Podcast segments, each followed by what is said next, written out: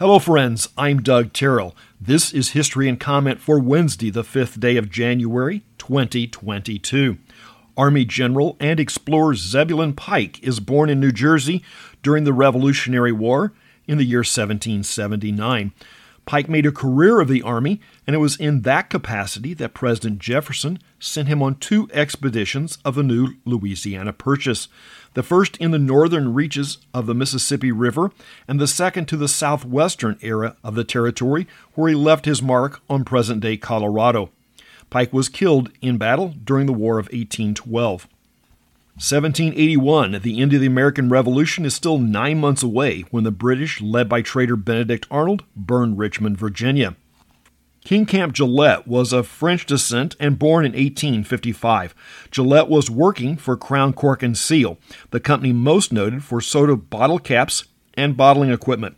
He was impressed with the idea of an inexpensive item that was used and quickly disposed of, in favor of a new one, much like soda bottle caps he settled on disposable razor blades and set out to make one that fit that model.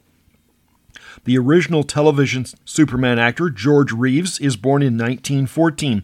Reeves had a difficult childhood and struggled with an acting career.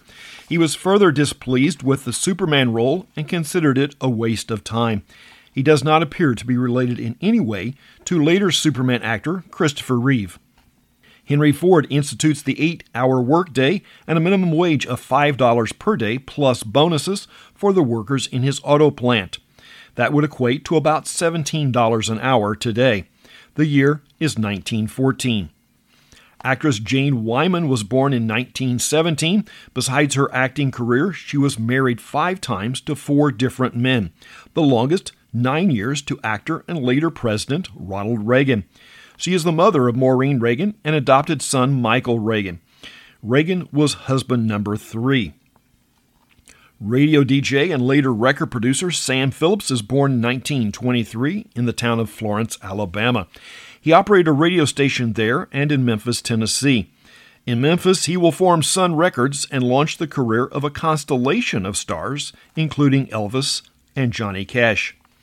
Former Vice President Walter Mondale is born in 1928 in the Minnesota town of Ceylon, not far from the Iowa border. Actor Robert Duvall is 91 today. He played Major Frank Burns in the movie version of MASH in 1970 and Gus McCrae in the Lonesome Dove miniseries. Duvall remains active and has four projects in production. Construction on the Golden Gate Bridge begins in 1933.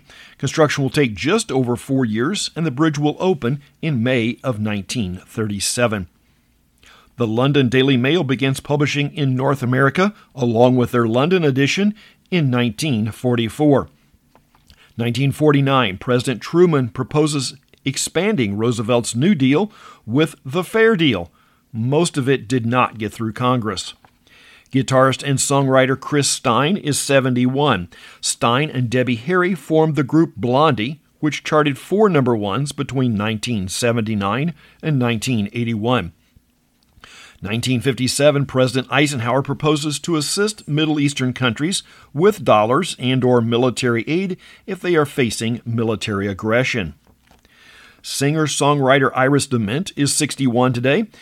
She has stayed on the folk end of the spectrum. She was a frequent guest, along with husband Greg Brown, on the long running radio program A Prairie Home Companion. And that's history and comment for the fifth day of January. I'm Doug Terrell. Now go and do something worth remembering.